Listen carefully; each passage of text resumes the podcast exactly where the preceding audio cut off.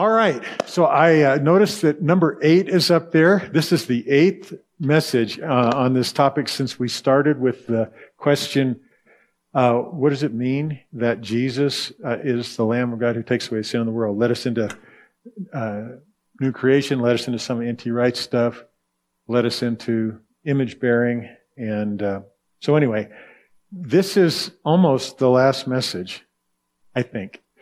Uh, so what is new creation? Now, in the context, we'll, we'll pop it over, but I just wanted to read this, this little compilation of verses out of Colossians.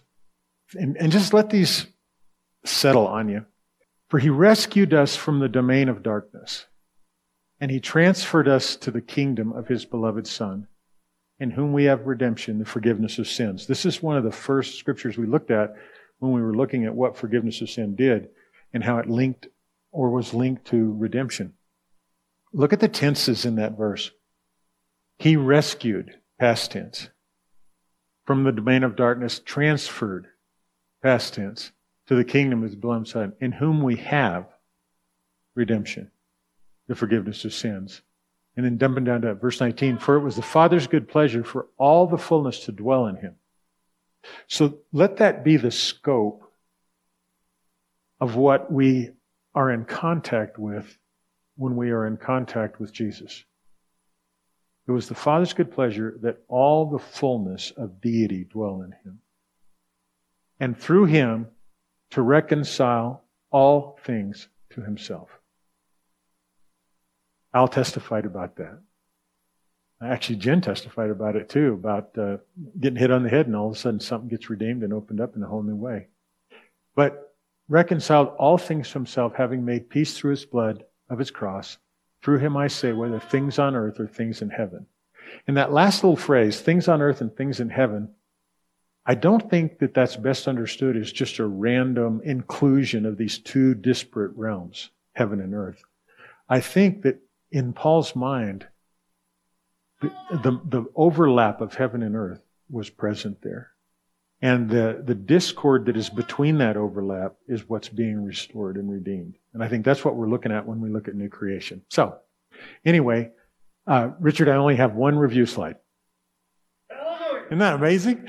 It's the same one we've been looking at. I changed one thing on it, but I just want to get kind of sweep through real quickly the big picture. Even the my PowerPoint is tired of it because it won't render the letters when it says review anymore. So in Jesus Messiah, Father forgives sins. And it's the fulfillment of God's covenant purposes all the way back through what he spoke about crushing the head of the enemy and bruising his heel, about uh, just all the way through the scope of the Old Testament, all of that. It's about the forgiveness of sins, and God declares us in the right. And then there's one more thing that will come up later in the message, and that's that N.T. Wright talks about the forgiveness of sins being the foundation for the the breaking of exile or the removal of exile. And we'll talk about that a little bit. Then the second category is, is the one where rulers and powers are stripped of their authority and mankind and nations were slaves to controlling spiritual non-divine demonic power. And then once sin is forgiven, that authority is revoked. And now these powers war against us uh, by trying to deceive us and get us to surrender our authority, to lend them our authority. Okay? And then the last one is that image bearers are restored, repentance is opened up. And I had globally, but I, I thought about that last verse in Colossians, so I changed it to cosmically. Jesus' new creation kingdom has come in him and is growing through belief and repentance. And then there's a chant, uh, there's a, a, verse that's on the thing outside. I had it running a little while in here. I don't know if any of you saw it before it blinked out. But uh, there, uh, I, I went back and I tried to find one of the early, if not the earliest announcement about the kingdom of God. And it was, as you might guess, after Jesus came out of the temptation. Remember that? So he comes out of the temptation. So here's the context for the announcement of the kingdom of God and the gospel. And this is what links the two together. It's in Mark. I don't remember the verse exactly. It's out there in the foyer. But it's Jesus in the just verses preceding, he had encountered the devil, he had overcome the devil, he had come out of the wilderness. And the first declaration in Scripture in the Gospel of Mark about the kingdom of God and the gospel is takes roughly this form. And after John had been arrested, Jesus declared, The kingdom of God is at hand. Believe in the gospel. Now just think about that context. He had just come out of a wilderness experience where he had overcome the devil. His friend, his cousin, his prophet had been arrested and would later be beheaded. And in that context, the scripture records, under the inspiration of the Holy Spirit, the first declaration that the kingdom of God is at hand. Believe in the gospel. So, I'm sitting there thinking, okay, Lord, it might be slightly misplaced for us to think if the kingdom would just come, everything's going to be smooth sailing. That uh, didn't appear to be the case when it first came. And so I'm not saying that to throw cold water on anybody's aspirations about that. But what I am saying is that God is willing to be in the midst of it with us in the rough and tumble.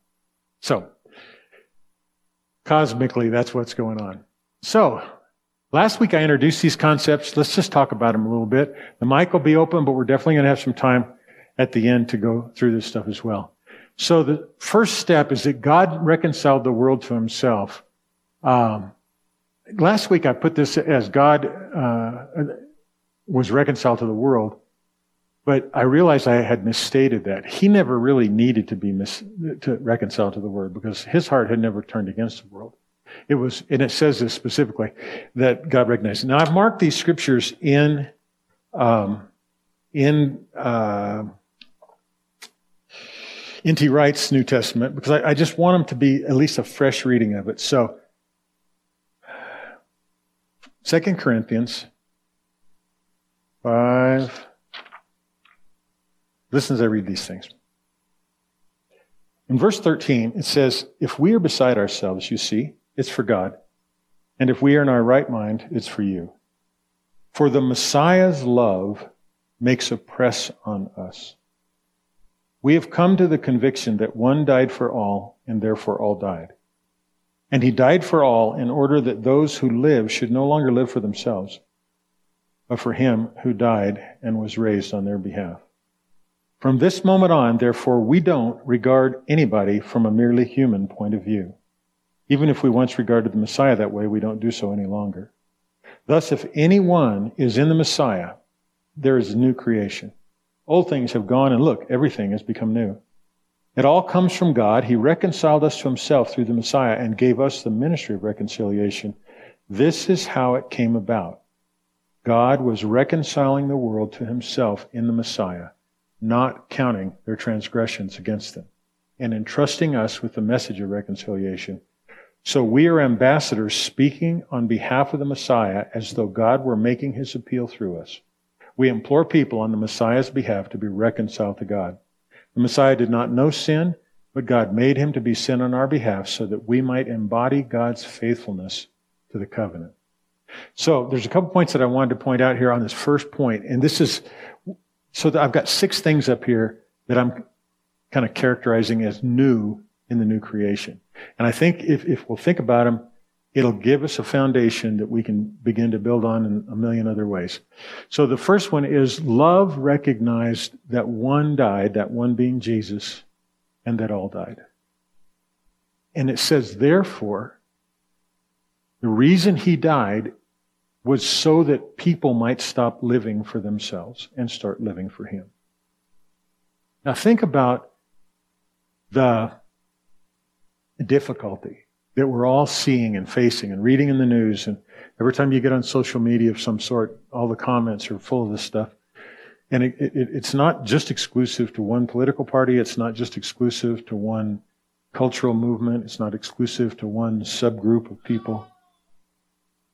A lot of the trouble is because people are living for themselves. And it's, it's a difficult thing to avoid. It's easy to be tempted to do that. And in some ways, it's, it's right. You know, uh, no man doesn't love his own body. No one doesn't care for himself. Everybody has a certain sense that they have to take care of themselves, you know, your health, your food, so on and so forth. So it's not like it's some evil, evil thing that's a complete non sequitur. but it's just this pervasive thing that divides us and brings out the wrong power in us. So he died so that we might live for him. That should tell us, let me read that again so you can see what it says in here. Um, we have come to the conviction that one died for all and therefore all died. And he died for all in order that those who live should no longer live for themselves, but for him who died and was raised on their behalf. You remember in John chapter um, 16, I believe it is, uh, when Jesus is talking about the Spirit coming back, and the Spirit's going to convict the world of sin, righteousness, and judgment. Then he explains what each of those means. Of sin, because they do not believe in me. That correlates in my heart that the, the, the central element of this new creation is that we, as restored image bearers, live for Jesus. And Jesus says, Hey, my burden's not heavy. You know, just come to me. It's light, but it is for Him. It's not for us. It's not for all the things the world throws at us and says we're supposed to live for. It's to, to live in the presence of and to the purposes of the King. And I think that's what the, Paul is talking about here. So there was a purpose that Jesus died. If we, and one of the characteristics that we've been talking about is how, in, in N.T. Wright's words, if we Platonize the goal of the gospel and make it going to heaven way up here someplace out in space, and we don't realize that it's about living now, embracing now, being governed by love now. Look what it says. It says that love is why Paul recognized that one died and that all died. And then he goes on to say, therefore, we don't recognize anybody according to flesh again. Love gives us that choice. And love empowers that choice to not look at people just on the basis of their human behavior, their fleshly behavior. If we could just function more fully in that capability, it would be much, much easier to watch the news or read social media or skip reading it if that was your preference. So I think this is a big deal. It, it, it governed Paul, and he says, so we may choose. This is what I'm saying. Verse 16 there. So, so now we no longer know anybody according to just their human values. But it gives us the opportunity and gives us the call to choose to view or to know no one based on the flesh. And that's not easy. Because a lot of times the only new information you have about somebody, and what I mean about that is the only particular information you have about them as an individual is what you see on the news or what they do to you when you encounter them. But we know something more because of new creation. We know that one died for all. And that Jesus held them in very high esteem as he was obeying the Father to go to the cross. And he went there because the Father loved, right? For God so loved the world that he gave his only begotten Son so we have a choice in this. This is one of those elements. God has, in fact, reconciled the world, and cosmos is the people and the place. And uh, this could go all the way over to well, a bunch of other things. I'll give you one example in just a second. But we have the choice and the ability, because of being in Christ, to know no one based on the flesh. God was in Christ, reconciling the world to him, not counting their sins against him. So, if we are to align ourselves in this new creation, image bearing role with God, we are going to have to not judge people after the flesh, and we're going to have to not hold our sins against them. I, I don't have better advice than that about that. But I believe that the, the Spirit of God is with us to help us do that. And I think we'll begin to see things that are extraordinary as a result of that. Now, one last thing. The new creation is the place that I want to encourage you and me to explore the privilege, the freedom, and the power of being image bearers. And so one interesting thing about this is that God reconciled the cosmos to himself. So take, for instance, an issue that's very public and has been for a long time, and it really irritates me. Um, or it has capacity to, and it's the climate change issue. So many things are done in the name of climate change that, I mean, uh, it, it has hangers on in every walk of life, every science, non science, culture, non, you know, everything, everything, everything. Why do you think that the issue of climate change is so pervasive and captures the heart of so many people and is such a talking point? It, it, it isn't because there's a giant consensus on the science. It isn't because um, any of us are watching in some apocalyptic way that it's happening. You know, the, the degrees of change are very small. They go out over a long set of years, and there's a whole bunch of debate about them when the debate's allowed. But why do you think an issue like this is, is so big? I think it's because as image bearers who were originally put on this earth to administer it and administer creation, something resonates in the heart, people, for or against. Something is easy to be touched, easy to be triggered about stuff like conservation, climate change, ecology, you name it. We need to recognize that in us are the imprints of this image bearing capacity. And rather than just get frustrated when people are making a big deal out of something in a way we don't think, maybe we can understand so this is why these sorts of things rise to the top all the time. Because we are, for good or ill, image bearers. We are, whether we recognize it and use it appropriately, whether we humble ourselves and get under God in it, we are still that. And so you have people that exert that authority in all kinds of ways because of creation. Now, the good news is that Jesus did come to make all this right. And he wants to do that in large part through us. So, that's one thing that's new. The other thing is that the people of this world, and that means those people, sins are forgiven. All of us. Mine, yours, and the people that don't know it yet. We talked a lot about that about Jesus on the cross. Forgive them, Father, they don't know what they're doing. Um, so let me read a couple of these scriptures real quick. They're pretty familiar. Hebrews 8.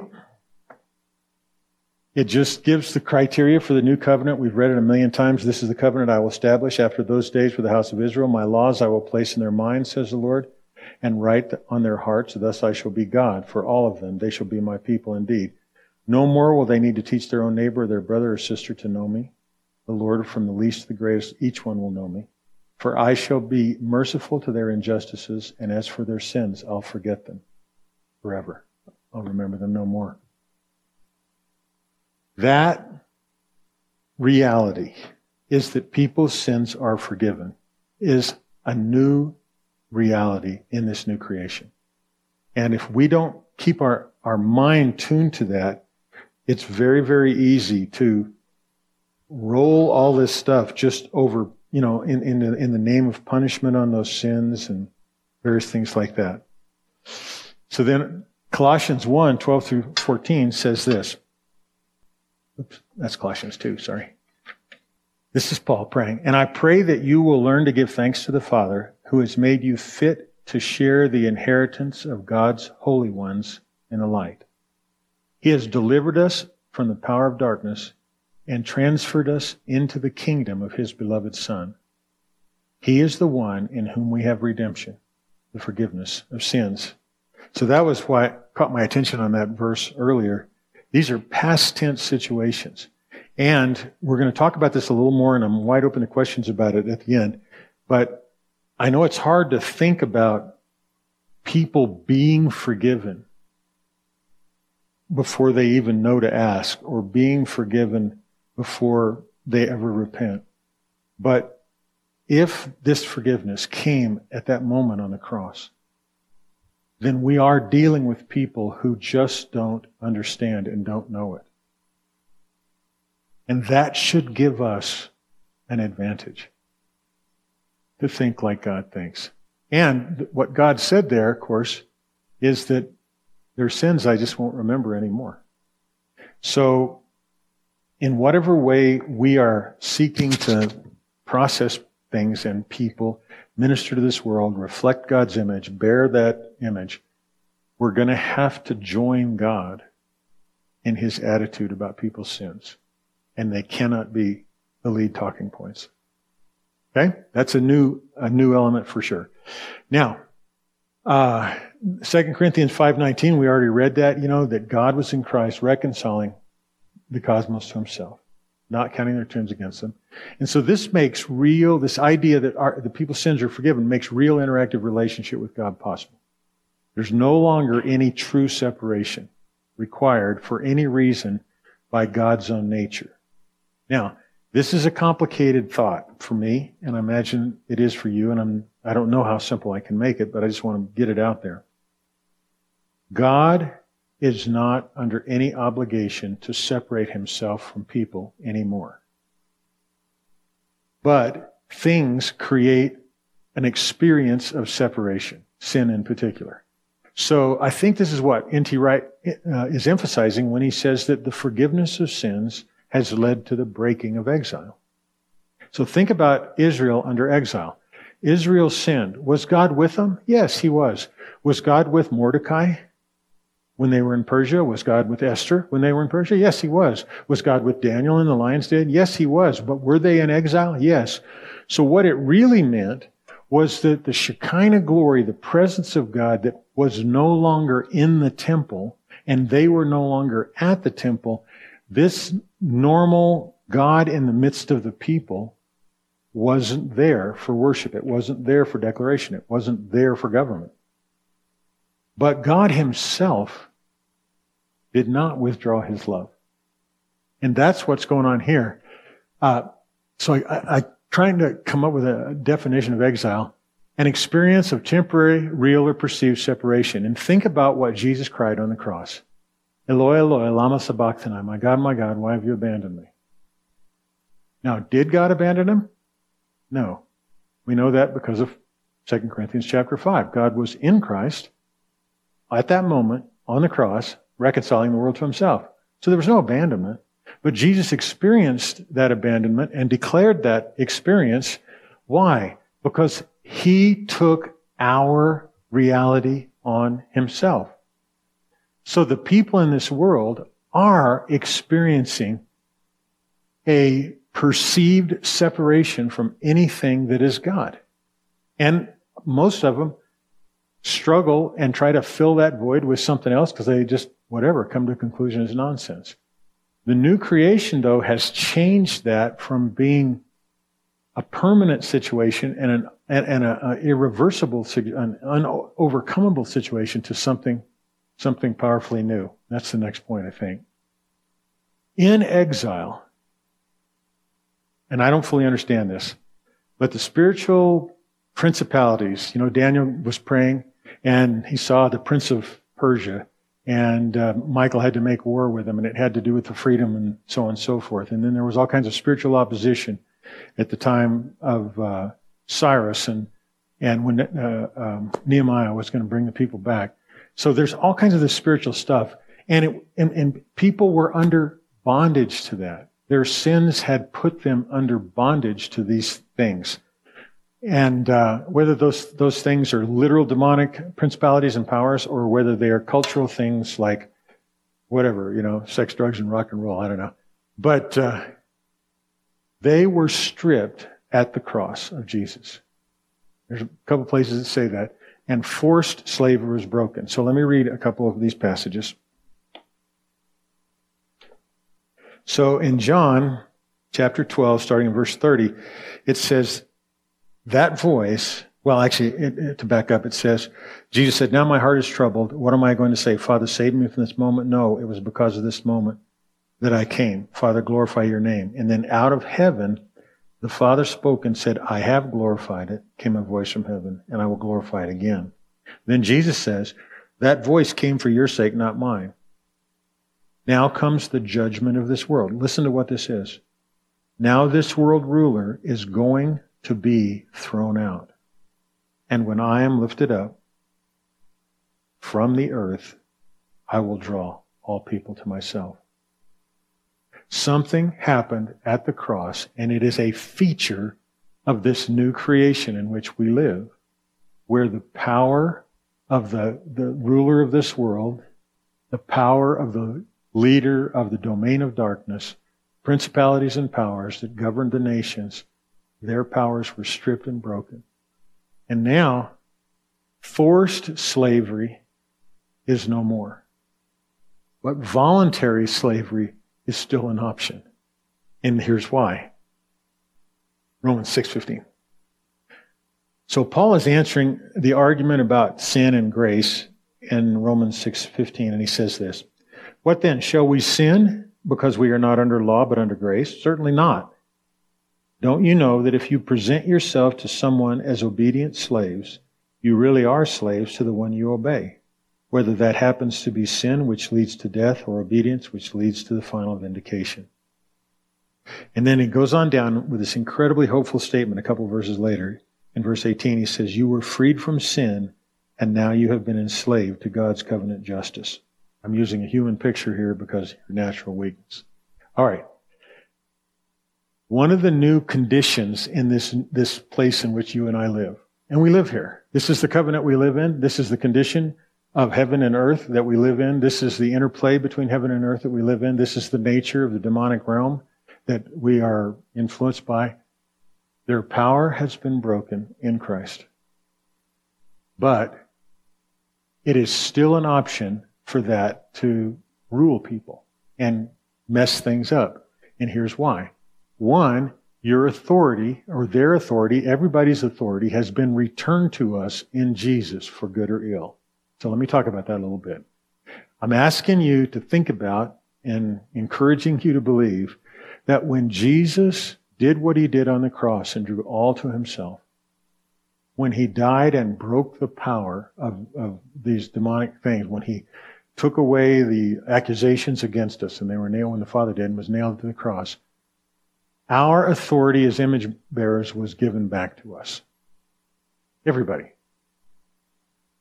When the first Adam, the bondage that he brought on the race was done away with in Christ, the restoration of that. Now, is that authority fully glorified and manifest? No, obviously it's not.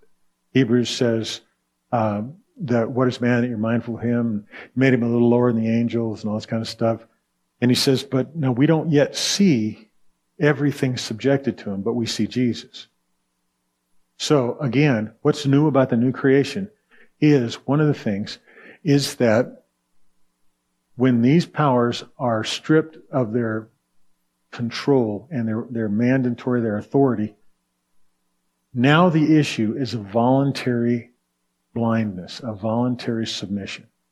So one of the things we've got to understand is how is it that somebody can be in a political or an economic or a social situation and how do they just mess with things so bad? And what can we do about it? Well, they can be in that situation and they can influence people around them, countries, governments, wars, things like that, because for good or ill, they were created in the image of God, and that authority has been restored. It's been taken away from principalities and powers and put back in the hands of people for good or ill. To me, I don't know if it does to you, to me, that makes me more comfortable trying to wrestle with how people can do such terrifically bad things and get away with it and have influence over people. It also points me to the reality that there's still demonic issues. Uh, at breakfast on Thursday, one of the guys that was there uh, brought up this book that's just out about the return of the gods by Jonathan Cahn. And I'm going to read it. I've read a couple of reviews about it. I'm not a huge Jonathan Cahn fan. But uh, I know he's fantastic at research. And there's probably some good stuff to gain looking at the demonic culture or history that's being resurrected in this. But it's not like we're victims of it. It's not even like the people that are doing it are victims of it. They're yielding themselves for the sake of lust and sin and power, they are yielding themselves to these spiritual rulers who have been stripped of actual manipulative authority, but now have opportunistic and rebellious authority. So, you say, what's the difference? You take somebody who's leading in a political role or leading in an economic role, and they do some horrific thing that influences a lot of people negatively. What's the difference is whether the demons were in control or they were in control. The difference is in the new creation, they can repent. They can change. It doesn't require generations and generations of cultural change. We have to believe so that we can pray in faith. We have to speak because we believe. This new creation is designed to be on the side of God. It's designed to be on the side of righteousness. And that is why, back when slavery was an entrenched part of the economy of the Western world, a guy like Wil- William Wilberforce, just a British uh, lawmaker, could make such an enormous difference. That's why individual missionaries can go and change whole cultures. That's why somebody can stand and speak against an issue and change it. Because it's not a fixed spiritual governed situation anymore. We have the ability to walk with Christ in the Spirit and change these things. Okay, that's the third thing that's new. First is that the world really is reconciled to God. He's not at odds. Whatever the problems are, it's not that he's withdrawing and holding himself away. Second, people's sins are forgiven, and this this uh, any real necessity or sense of separation is no longer necessary. And lastly, the powers that kept this thing permanent and irrevocable. I mean, so like uh, I, I, mentioned last time, and then I had a conversation with somebody, uh, a text conversation about it. Did you say that people used to before the cross couldn't repent. And uh, I did say that last week, and I, I, I, thought about it a lot this week, and I do believe this. Here's what I'm meaning when I say that. If you envision walking into a pagan culture thousands of years before Jesus, what was the road out of that culture? There wasn't one. I mean, you, you were born there, you grew up there. There are so few stories of radical change of those kind of cultures. They just went on decade after decade, family after family, century after century. But you have thousands and thousands of stories of radical cultural change, radical personal change since the time that Christ died and rose again. Missionaries go to New Hebrides and the whole place changes and they start worshiping God. Nancy goes down there among headhunters and they go, that's who I'm looking for. That didn't used to happen because things were different.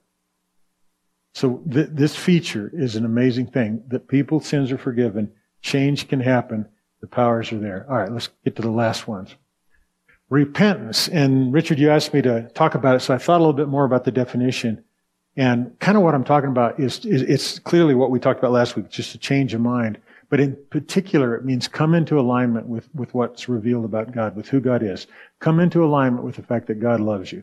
Come into uh, alignment with the fact that Jesus is Lord. That's a big thing. That's a new thing in this kingdom. There's one God in it. Caesar's not God anymore. Neither are any of our political leaders. And, you know, honestly, most of them don't claim it anymore. You realize that it was a very, very common issue prior to the death and resurrection of Jesus that the leaders of these dynasties called themselves gods.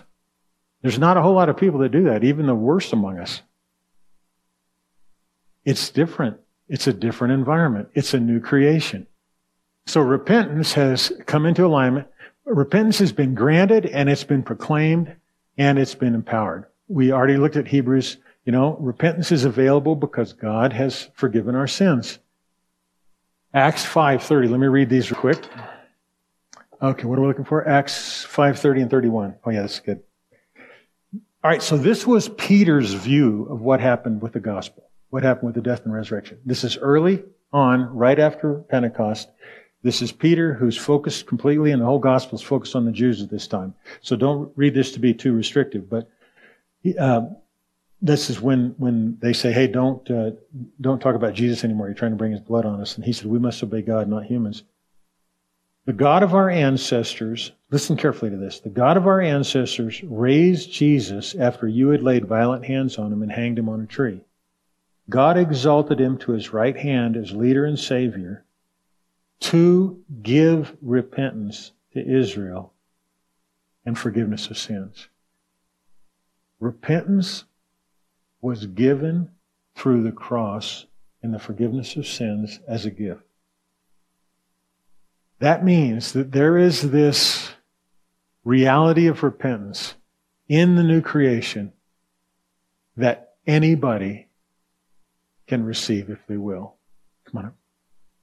So I had a vision a long time ago during an ascension of a number of our political leaders genuinely being humble and repenting. I haven't seen it. It seems like a mockery. It seems foolish to even believe. But I'm holding on to that even more now through this because it is a fundamental part in the, uh, yeah, there you go. It's a fundamental element in new creation. It's a reality. Anybody can repent because they have already, the, the, the environment for repentance has been created through forgiveness. Yes. Um, Peter always fascinates me when he talks about repentance. Um, and the Greek word is metanoia, uh-huh. change your mind. And Peter talked about this in Acts chapter 3, and he was confronting the very people who killed Christ. Mm-hmm. And that's a pretty strong confrontation. And he said, uh, This Prince of Peace, whom you crucified. So he's literally pointing to him, saying, You did this. Mm-hmm. And they, the Bible says they were cut to the quick. Mm-hmm and they said, "What must we, we must what must we do?" Because they realized we did this. We killed God's son. This is mm-hmm. pretty strong. He said this way: "Repent, metanoia, and be converted, mm-hmm. so that times of refreshing, may come, come from the presence of the Father." I'm always looking at the end game, and I grew up in a very strict religious environment where repent went repent because you did wrong. And that is not the message of repentance. Mm-hmm. from the very beginning the first presentation of the new covenant was repent God because to, God has forgiven you. God wants to go for a walk with you. And he wants, yeah. wants you to come to him. That's yeah. exactly it. That's exactly it. I, I just recently got a, a book and I was reading in it just today as a matter of fact and took me back to some of the early church fathers and um, a couple other writers that were drawing on them and they, they made the case, which I've been hammering away on for a while now. Forgiveness precedes repentance. It creates the, the reality into which repentance can manifest. Forgiveness does not come from repentance. It is given as a gift. That's what he says here. Okay, and then the, uh, administratively, the apostles recognized this, and so then they were. This is in Acts 11. Peter concluded, if God gave them the same gift as us when we believed, it's talking about Cornelius and his household and so on, uh, who am I to stand in the way? When they heard this, they had nothing more to say. They praised God and said, well then, they declared, God has given the Gentiles too the repentance that leads to life. So see how they understood. Repentance was a gift. So that's what's here. Here's the deal. What we have to believe is this.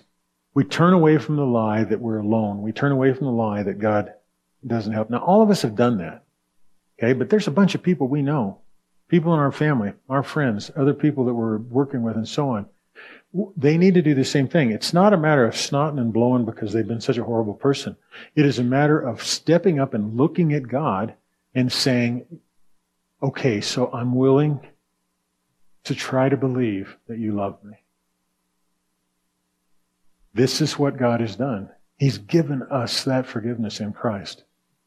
Believe it, believe in Him, and begin to believe that you can draw near, be loved by Him, be received by Him, and be changed. And we just have the message in the new creation you are not convicted to stay. You are not condemned to stay the way you are. You are not condemned to believe the lies that you've grown up believing. It's a new thing. In Christ, men and women are new creations. Back to 2 Corinthians. You know, Paul says that uh, if anyone's in Christ, he's a new creation. And love constrained him to look at no one. I, I do need to read it one more time. We're running out of, out of time here, but we'll get there. Let me read just this one little part. For the Messiah's love makes us press on. We have come to the conviction that one died for all, and therefore all died. And he died in order for all those who live should no longer live for themselves, but for him who died and raised. From this moment on, therefore, we don't regard anybody from a merely human point of view, even if we once did. Thus, if anyone is in Messiah, he's a new creation. Old things have gone. Everything becomes new. So, one of the realities in this new creation is that men and women are new creations. Now, this is tough because the real question about this aspect of us and relating and thinking about new creation is, is one of application. And here's the question. Is our actual new creation in Christ conditional only upon Jesus' work in response to being sent by the Father? Or is our new creation in Christ that work plus our affirmative response? Let me state it again. How you think about this makes a difference on how you see people. Has God made this person who is living such an objectionable, abusive, destructive life, has God made them a new creation? And is because of God's doing that, are we obligated, like Paul said he was, to see no one according to the flesh? Or is the newness of that new creation Christ's work, which all of us agree that it is, plus our affirmative response? So until this abusive, destructive person makes that response, they're somehow they're not new. Okay? Here's what I want to do. It's okay to believe whichever you believe. Because there's plenty of scripture in there that points to the importance of our response. But I think this, I think we do a great damage to understanding the newness of this amazing kingdom we're in and the boldness that we can walk into any situation and we can say to this arrogant, abusive, if we have a reason to deal with them at all, we can say to them, You're better than this. God has redeemed your life in Christ. You're not sold to some gross, self centered demonic power. You're better than this. and I think the Spirit can also back that up. And I think He can back it up with our prayers. He can back it up with our declarations. But I want you to know. So let me ask you one question. How many of you in here have made a positive response to Christ? Raise your hand. Okay. So look around the room. That means that for all of us, it's not a question. Right? We are new creations. So when you're disappointed in your behavior or your uh, performance, don't be tempted to think you're not a new creation, right? For us, it doesn't, it's not a question. If you still are wrestling with the question of, well, yeah, but what about, what role does that response play? That's fine. I don't think you can exegete the scripture enough to come to that answer. I think you have to hear that from the Holy Spirit. And I'm not suggesting to you that I know and you're just not ready for me to tell you. No, I'm walking through this the same way. Believe me. I see people and I see behaviors and I see institutions that I go, I don't see a shred of new creation in them. But I think it's there. I think it's there. And when I allow myself to do that, I have hope. So that's that's the first five. Here's the sixth one that's new. This new creation we're in is the beginning of the new heavens and the new earth. And uh, so I put down there, this will lead to our last thoughts, and I did intend that to be a pun about new creation. We're going to have to talk about eschatology. So that's what's coming next. And I will confess to you that I am largely unprepared to speak with any sort of authority or confidence in eschatological terms. I have my own beliefs, but I know it's time, and I know we have to look at it. And I know that the wrong eschatology works against our recognition of the realities of the new creation around us. And not everything that we've thought is wrong, and not everything that people teach is wrong. I don't think at all.